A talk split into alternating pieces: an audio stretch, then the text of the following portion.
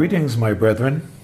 It is that time in the morning when we come and share a little with you, and that time when you spend a little time to listen. I trust that morning by morning that these devotions are encouraging you along your Christian walk. I trust that you are sifting through these devotions and the things that you may need in your life, in your relationship, that you would use for the honor and the glory of the Lord and for the benefit of the family. Charles Gabriel, I never will cease to love him. He said, Though all the world his love neglect, I never will cease to love him. I could not such a friend reject. I never will cease to love him. I never will cease to love him, my Savior, my Savior. I never will cease to love him. He's done so much for me. I'm speaking of love. I'm speaking about love in the marriage. We are dealing with the keys to a happy, lasting marriage. So far, we had covered key number one, and that is maturity. And we're looking at key number two, and that is communication. Proverbs chapter 15 and verse 1 says, A soft answer turneth away wrath, but grievous words stirreth up strife. A soft answer turneth away wrath, but grievous words stirreth up strife. Hmm.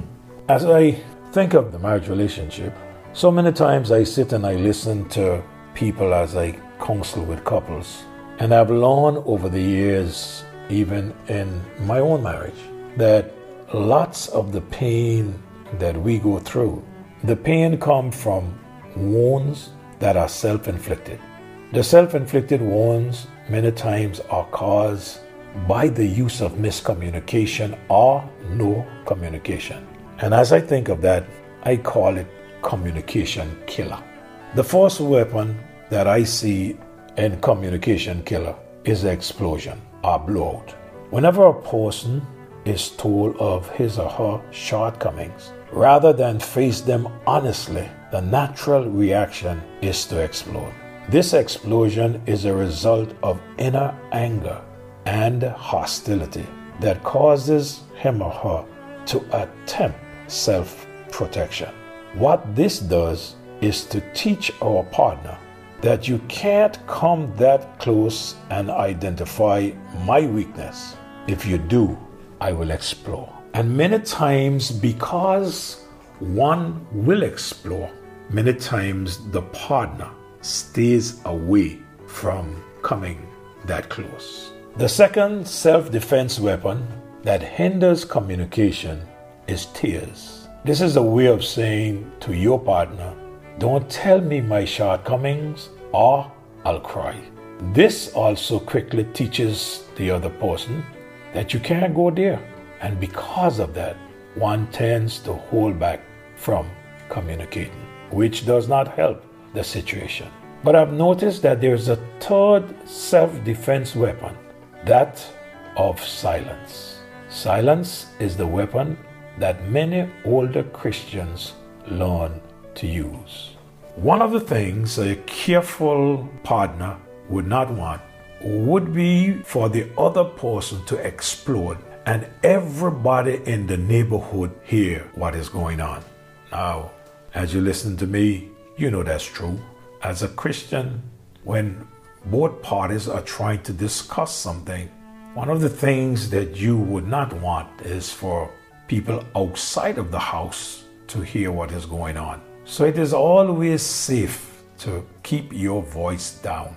Because when you and your partner get it right, those who heard you on the outside, they still don't know that you got it right.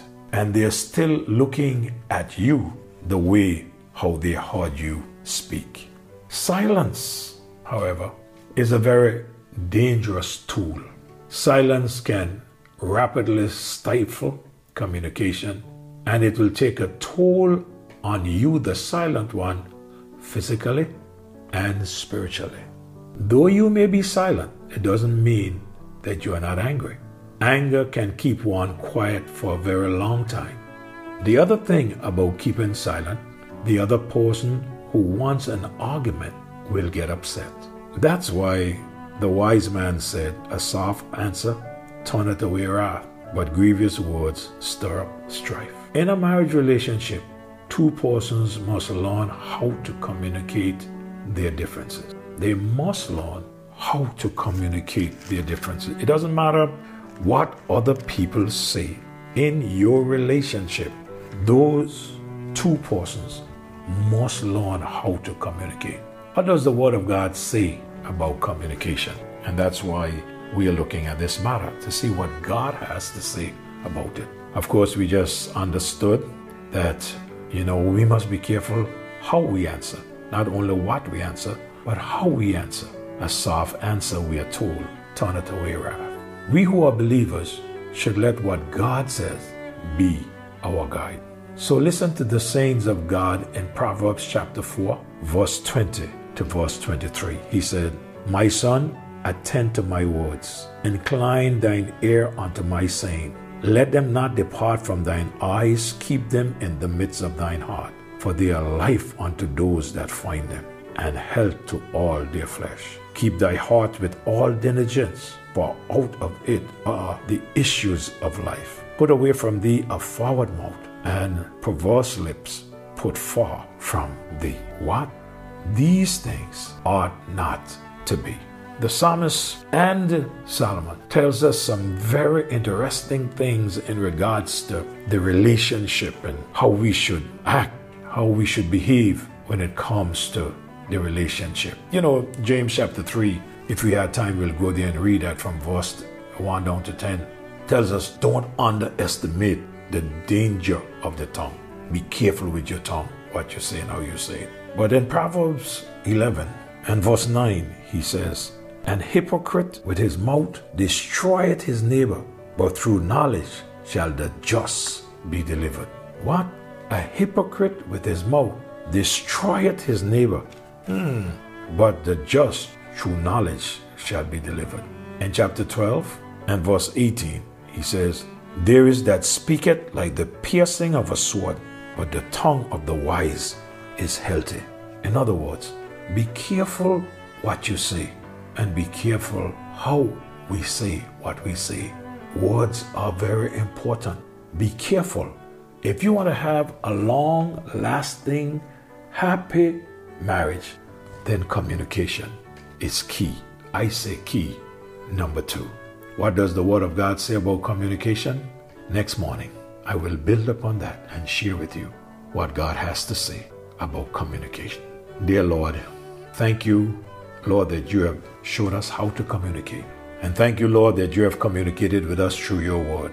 And you are helping us to communicate. And those of us, Lord, who may not know how to communicate in a proper way, those of us who are causing problems in, in communicating in our marriage, in our relationships, God help us. We pray that you will guide us, direct us, and God, we are no better than the other person. We all need help.